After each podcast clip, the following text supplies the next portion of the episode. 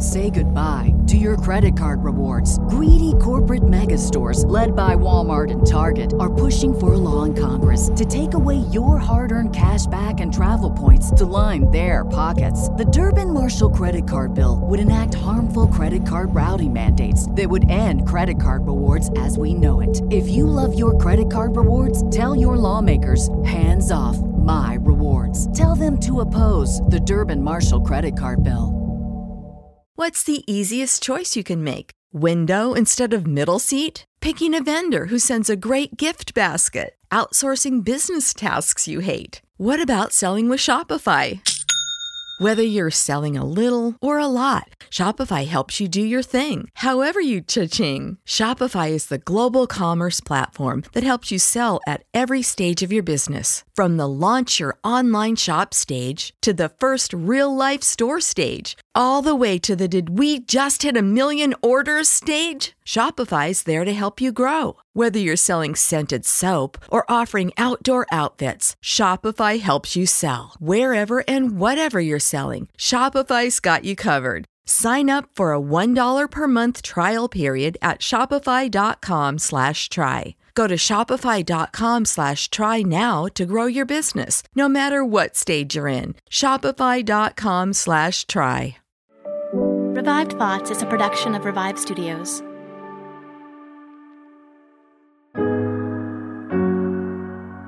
This is Troy and Joel, and you're listening to Revive Thoughts.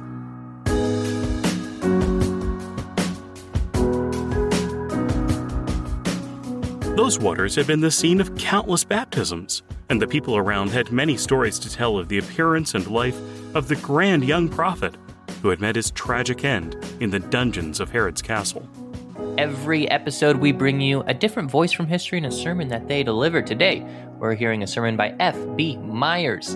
It was preached sometime in the late 1800s, maybe the early 1900s, and it's titled Life Without Miracles.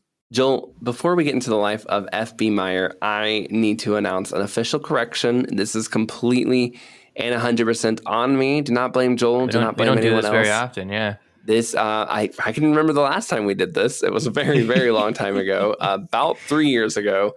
Yeah. I mispronounced uh, Gerhard Tersteegen's name, and an eagle eyed listener caught my mistake. I was pronouncing him as Gerhard Turgestein. And Yeah, I did all my I research on the right guy, Tersteegen, but for some reason my brain kept writing it down as uh, Turgestein. And so we did a whole episode where I say over and over again, Turgestein, it's Tersteegen. I'm sorry to the proud Tersteegens out there. I did not mean to uh, uh, to approach your name. Well, that's the thing. honor. Like, like if you've no idea who this person is, then it's just it's just a, a funny sounding name that you know, like yeah, of course you're going to pronounce it six different times every time you read it. But if you're a fan of of Ter Stegen, Ter. Ter, yeah, Ter Stegen, then then yeah, you're gonna you're you're you know you you like the guy. You you want to make sure he's represented properly, and we totally get that. You were Sorry about- you we- were so excited. This was your time to shine. Finally, Tersteegen's getting Yeah. on the map, and you were like, "Here he is, everybody, Tersteegen. I've been telling you about him for years." What Turgestein? How could you? um, I don't know if that actually occurred. We try. We try really hard. We, but again, uh, man, whew, when it comes to phonetically, grammatically pronouncing names, Yep. Troy and I, ne- neither one of us are No. are really. Uh, we're not ex- we're not linguists. This was that was not a good yeah. not a good for us. Okay, so with that in mind, we apologize. Ne- this I would say this not never happens. This happened one other time. Um, it normally doesn't. So we do hope you enjoy the episode, and if you go back and listen, know that we are sorry. All right.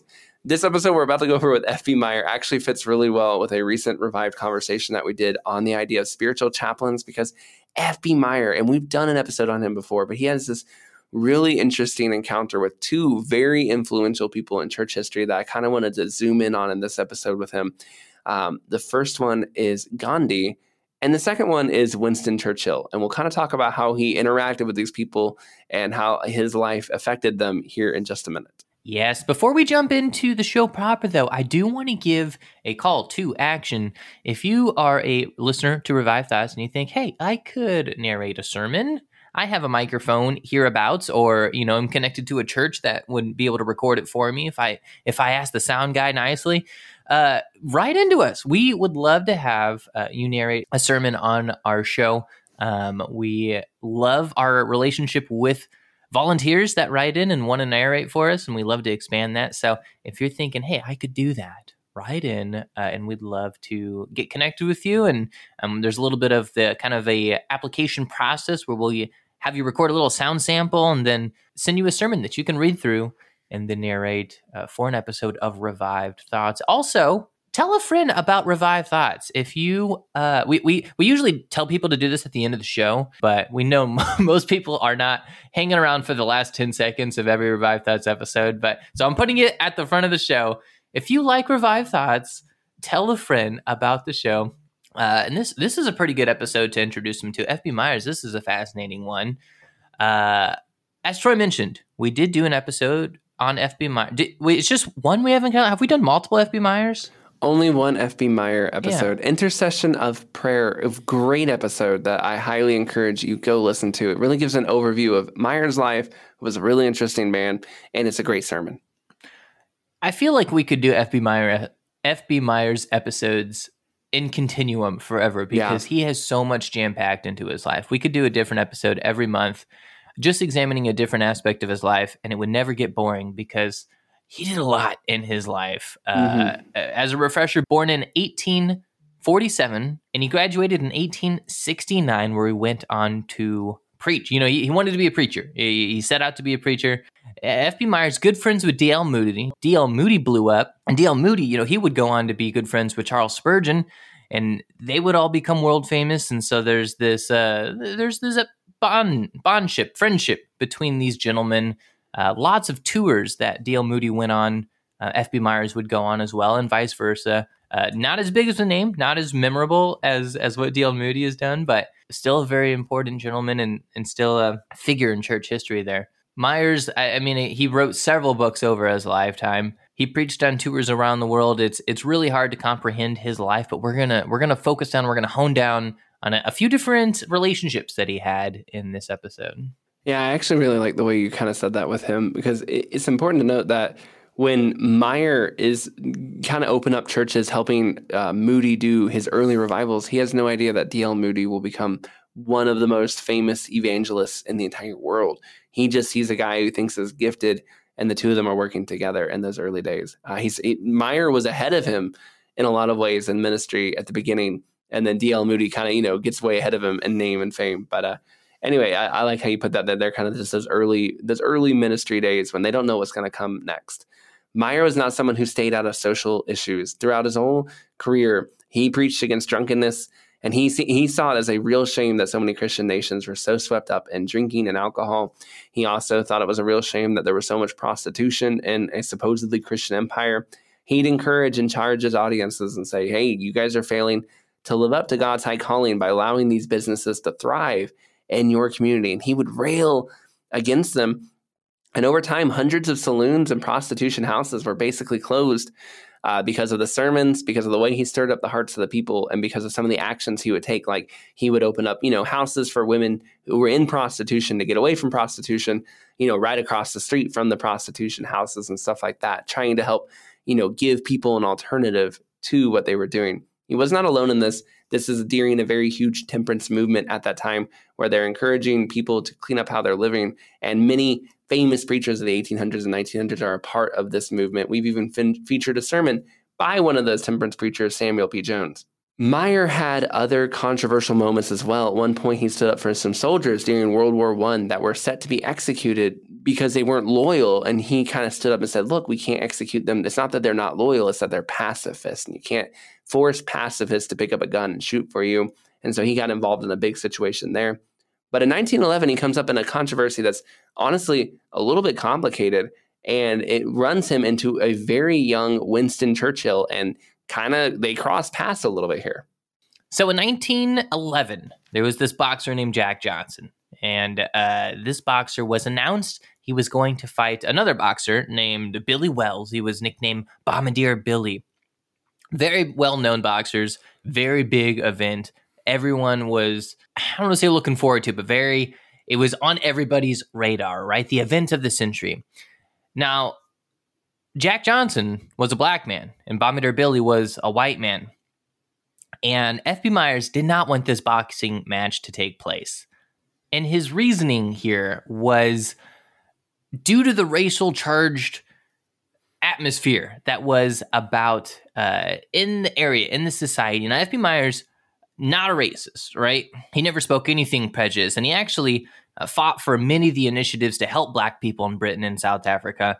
But he thought that either way this fight goes, right? Whether Jack Johnson wins or Jack Johnson loses, there's going to be rioting. There's going to be people fighting. There's going to be people not happy with the outcome. People are going to get hurt. People are going to die. He's convinced of this, right? And so it, it, FB Myers' approach to this is hey, it's kind of silly that we're going to create an atmosphere in which people are going to fight all for a silly boxing match. This is, you know, as far as like your entertainment value to uh, risk of bodily harm ratio, this is way too high and is not is is not something that uh, is worth the risk. I guess you could say it's kind of weird for us to think about. You know, in today's society, in our, I don't know, I feel like I feel like this conversation would go differently, I should say, in 21st century America. I definitely think it would. People would very right. much, I think, today say, hey, it is his right to box. Right. How could you even consider the consequences, you know,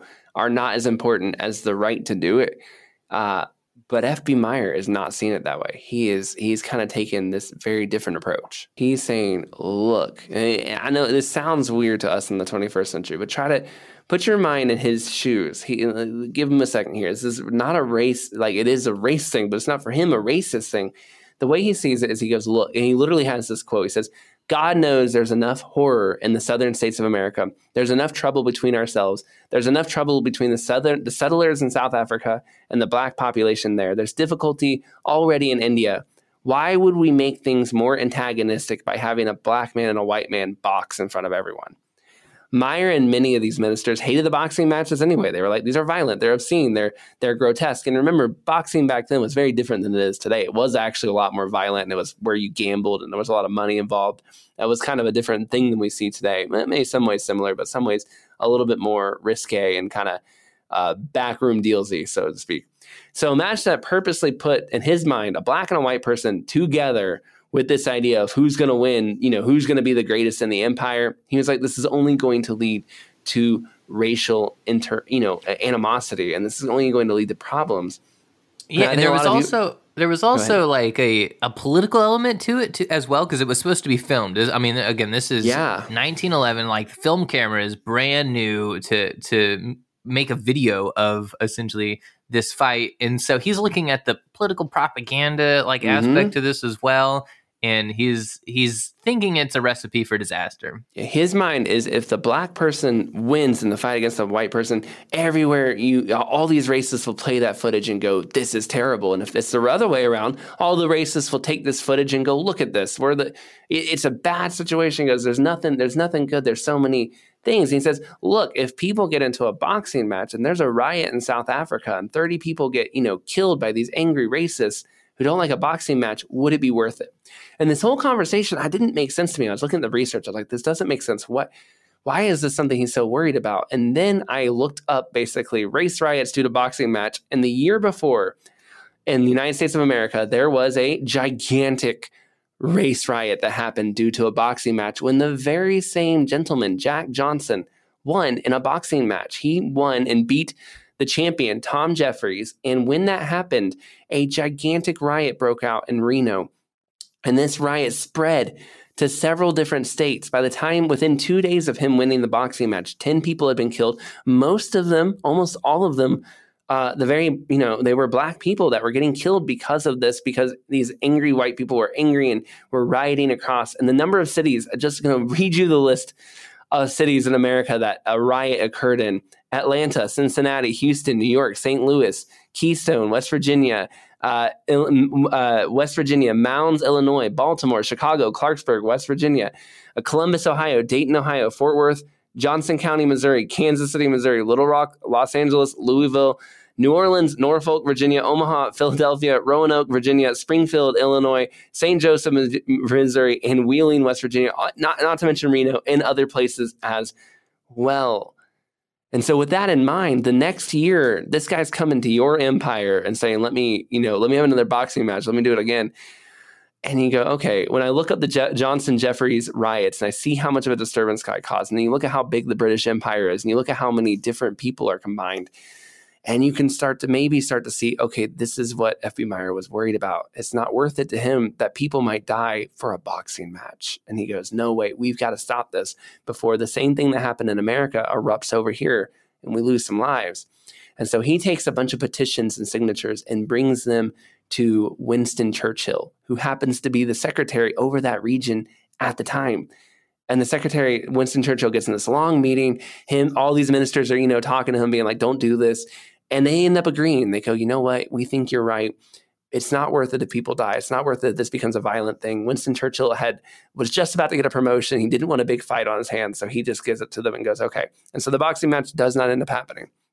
Some people think it should have. Some people think it should not have, but that is why F.B. Meyer got involved with this whole thing and ended up crossing paths with Churchill. Okay, so that was the first person that we mentioned having contact with F.B. Myers. The next person here, uh, Gandhi.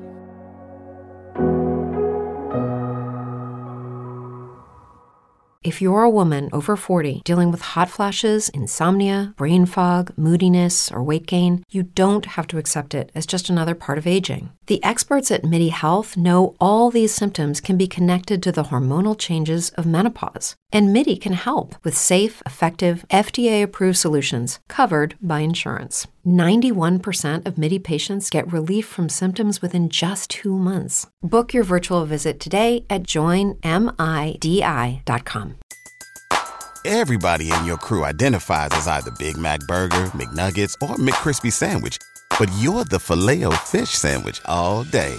That crispy fish, that savory tartar sauce, that melty cheese, that pillowy bun. Yeah, you get it every time. And if you love the filet of fish, right now you can catch two of the classics you love for just $6. Limited time only. Price and participation may vary. Cannot be combined with any other offer. Single item at regular price. Ba da ba ba ba.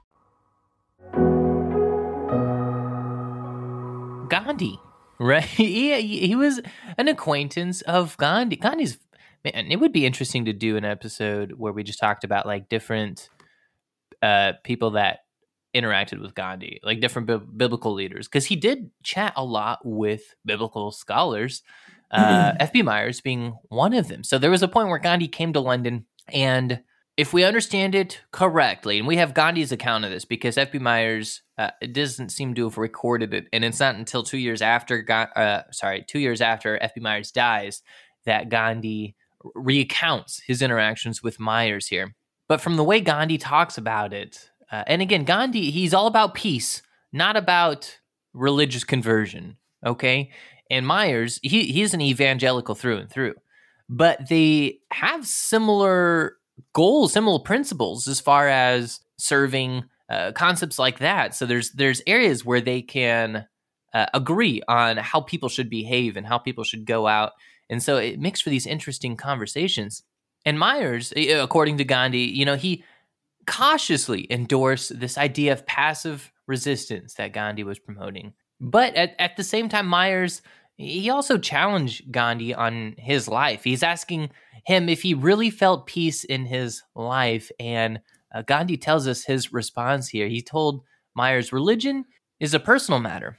And I'm not going to ask another man to become a Hindu or a Parsi. I would be doing something contrary to my belief. I am sharing with you my own experience and trying to show you, as fellow workers, that probably, if you could see eye to eye with me, your work would flourish more and more. You have amazing self sacrifice. You are great organizers. You are good men. I want to multiply the occasions for your service. I want to work closer with you, but I do not want to get India to change their faith. So basically, just saying, I want to see you succeed. You know, F.B. Myers and the men he was with, uh, I want to help you succeed in your vision. Uh, but I don't want to convert India India's faith. Is, is sound essentially what Gandhi was saying there. Uh, again, F.B. Myers, evangelist through and through, and I think this answer probably saddened him. It, it, it's be hard to imagine it not making him a bit sad. And so it's interesting just to see, you know, Gandhi uh, someone who was unconverted by Myers, attested, you know, g- giving testimony to be like, he tried, he tried real hard. He didn't get me in the end, but he tried. And, you know, there's the, a little bit of respect there for Myers in that uh, is fascinating. These are just a, a, few of the people that, that uh, Myers was able to interact with. And again, his life is packed full of fascinating interactions, fascinating stories. Uh, today, we're going to listen to the sermon, Life Without Miracles, preached by F.B. Myers.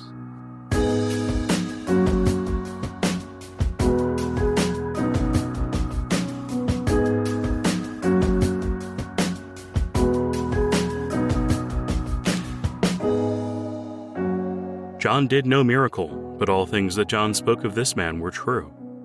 John chapter 10 verse 41. Beyond the Jordan. To the Jew living in Jerusalem, that meant exile and banishment. The district there was called Perea, and it was comparatively a desert. There were a few mountain torrents which made their impetuous way down to the Jordan, patches of fruitful soil, and a few scattered villages, but for the most part the population was poor and sparse, and destitute of the culture which reigned in Jerusalem. Why then did our Lord come here to spend the last hours of his life? Would not Nazareth welcome him to his early home? Or Capernaum provide him a resting place in a marble palace washed by the caressing waters of the lake he loved so well? Would he not be better lodged at Jerusalem in the palace of Caiaphas, the praetorium of Herod, or even the temple itself? Alas, all these were shut against him by the relentless hate of his enemies. Perea alone could offer him a resting place. There was a peculiar fascination attached to Perea. It was the place where John had first baptized. Those desolate hills had been black with crowds, gathered from all the land to hear the crying of that trumpet voice in those days. Those waters had been the scene of countless baptisms, and the people around had many stories to tell of the appearance and life of the grand young prophet who had met his tragic end in the dungeons of Herod's castle. And as the disciples wandered over the ground in company with Christ, memory recalled the spot where some of them had been baptized, or others had seen him designate Jesus as the Lamb of God. Christ's own mind must have been moved by thoughts as he contrasted the radiant dawn of his ministry in this spot with the overcast skies that had since darkened above him. No sooner did our Lord find himself in comparative safety than he threw himself into his much loved work of preaching the gospel, working miracles, and healing all who were diseased. Crowds gathered around him, many from the immediate neighborhood, some from an even greater distance. But as they stood on that memorable spot, old memories were stirred. The place, with its surroundings, even to the stones that lay in the riverbed, forcefully reminded them of the great life set as a jewel in these rugged scenes. They confessed the mighty gulf which severed him from Christ. John did no miracle, but they gladly emphasized the fact that all things which he had spoken of Christ were true. To the eye of the casual observer, the Baptist seemed to have failed. The morning star had paled before the sunrise. The crowds who had gathered around the bridegroom's friend waned slowly and steadily away to follow the bridegroom himself. His disciples half reproachfully said, Master, he to whom you bore witness beyond the Jordan, the same has commenced to baptize, and all men come to him. The faithful few that gathered around him must have deeply felt that they were the adherents of a dwindling cause, which was destined gradually to come to an end. And this was only a prelude to the imprisonment of this brave soul within the dark walls of Herod's dungeons. Like an eagle with a broken wing, the Baptist lay spent and powerless. And there, the captivity, the lack of the ministry of nature, the inability to understand why Christ did not deliver him, if he were indeed the Messiah, led to a still greater fall, and he sent to ask whether Jesus of Nazareth were after all what he had announced him to be. Are you he that should come, or should we look for another? Finally, down the long corridor, the executioner came to his cell. The sword gleamed, the severed head fell from the body, and from that subterranean prison his spirit returned to God. How sad and disastrous seemed such a termination to a life which had once been the center of the national thought and movement. Wasn't it all a failure? Didn't John make a profound mistake in following his lofty ideals? Had God Himself deserted His faithful servant? Was it, after all, a real voice that spoke from the opened heaven? Then God took up the cause of his faithful martyr and vindicated him through the tribute which the crowds paid his memory as they gathered in Perea. John was true, the people said. What he said has been verified by the event. He had said that Christ was from heaven and above all, and it was true. He had said that Christ was the true bridegroom of faithful souls, and it was true. He had said that the Father did not give him the Holy Spirit by measure, and it was true. He had said that he was the Lamb of God, taking away the sins of the world, and it was true. John had said many other things about Christ, which they had treasured and now recalled. But among them all, there was no statement made about Christ which was not true. This strengthened their faith in the Lord Jesus, but it also vindicated the Baptist as the true prophet of the Most High. So it has often been since, and may be for you and me. Around that mother's grave you may gather and say, She was not brilliant or greatly remarkable, but she spoke true words of Jesus Christ which will never die. Of some Sunday school teacher or minister who seems to have been a voice crying in the wilderness and to have passed away before accomplishing any lasting monument. He did no miracle, but he spoke true words for Christ. Do not look for success or dread failure. Go on day by day, fulfilling the task of the day and leaving the results with God. You do not know what you are doing. You are scattering seeds which will yield harvests when you lie beneath the sod of the valley. God will vindicate you, and someday, as men recall your memory, if they say that you worked no miracle, they will also say that whatever you spoke of this man was true. These are days in which the Bible is greatly discredited. There are those who appear to delight in hunting out discrepancies in the venerable record of God's dealings with men. The higher critics, in many cases, appear to me to be devoid of that reverence for the Spirit of God and the religious life of men, which should make one inclined to trust them. In many ways, they contradict each other, and few of their decisions are likely to remain unchallenged when a few more years have passed over. In the meanwhile, it is doubtless a matter of concern to many Christians to know how to hold to their confidence in that sacred volume which they had been accustomed to consider the authoritative word of the Most High.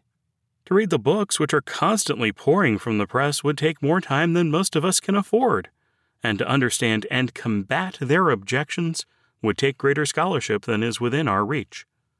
Even if we were to investigate the matter to the bottom, it is not probable that our evidence would be taken, in the court of general opinion, as better than the scholars and literalists.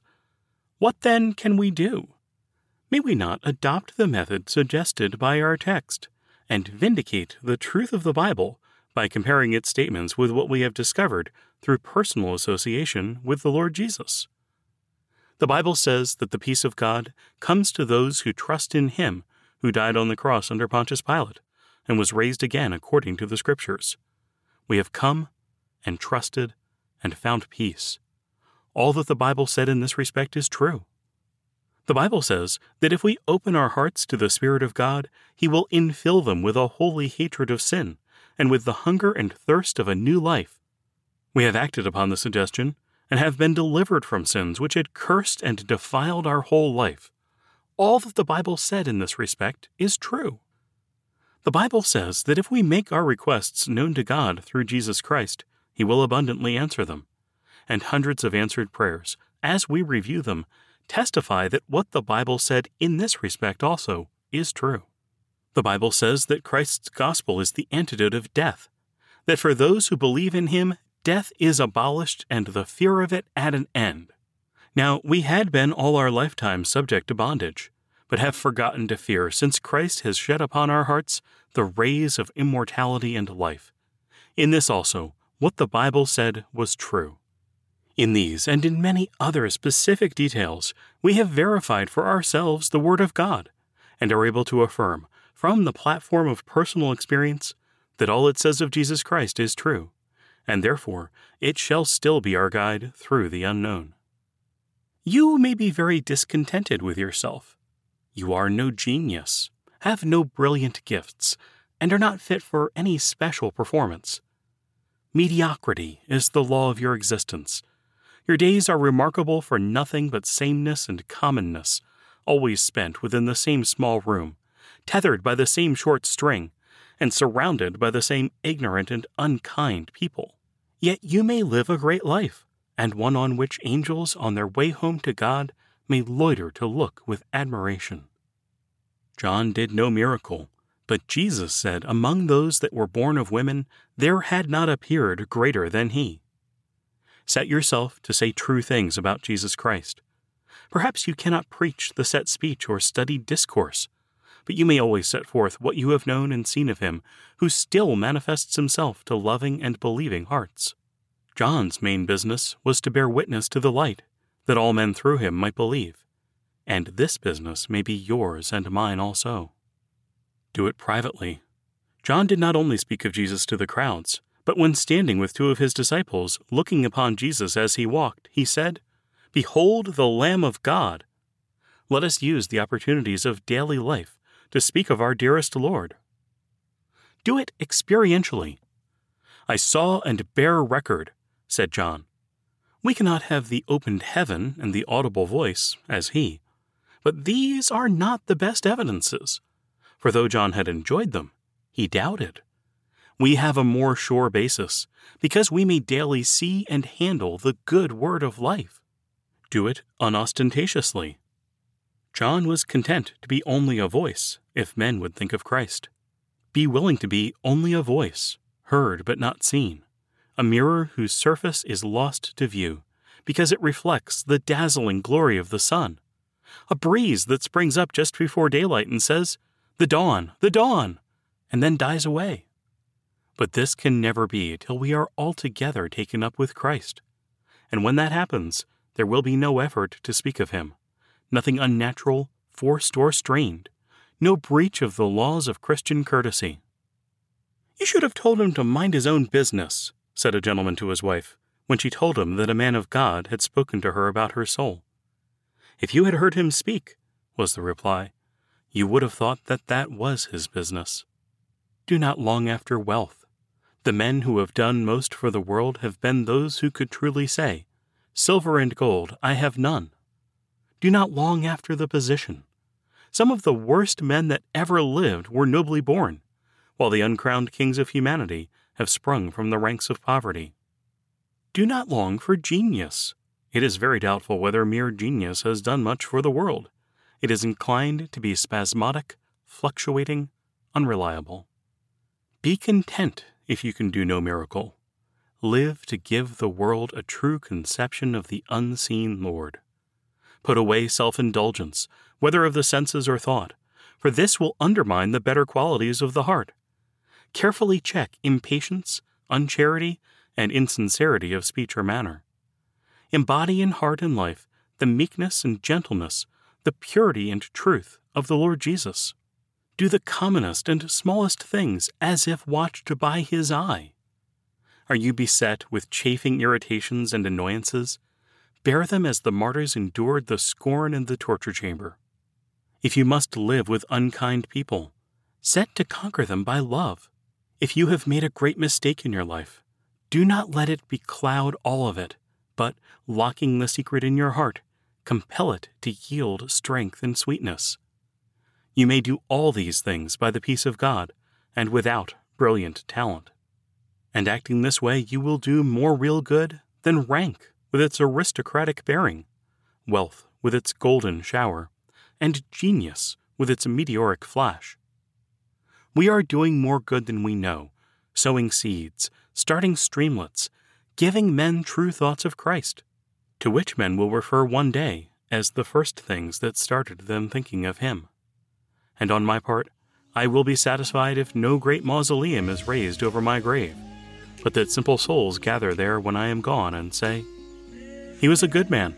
He worked no miracles, but he spoke words about Christ which led me to know him for myself. John did no miracle, but all things that John spoke of this man were true.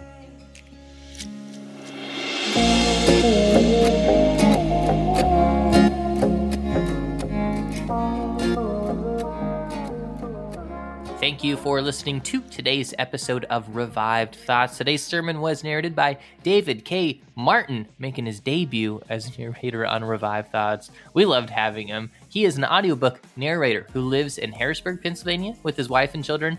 Audiobook samples and contact information are available on his website, davidkmartin.net. Feel free to check him out. If you liked his voice and you say, hey, I want David K. Martin to narrate my stuff, davidkmartin.net. Go check it out.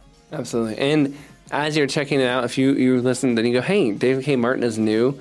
Uh, hey, you could be new too. Check us out. We, we put it at the beginning. We'll say it here too. If you would like to speak for Revived Thoughts, go to our website and go contact us and let us know, hey, I'd like to be a speaker on your show and read one of these sermons and bring them back from history, and we can start getting you kind of uh, in that in that lineup and show you how to go through that process. This is Troy and Joel, and this is Revive Thoughts.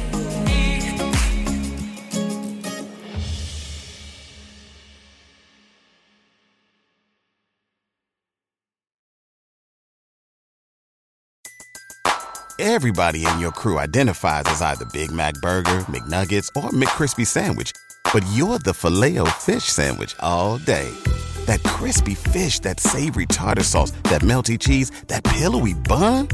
Yeah, you get it every time. And if you love the Filet-O-Fish, right now you can catch two of the classics you love for just $6. Limited time only. Price and participation may vary. Cannot be combined with any other offer. Single item at regular price. Ba da ba ba ba.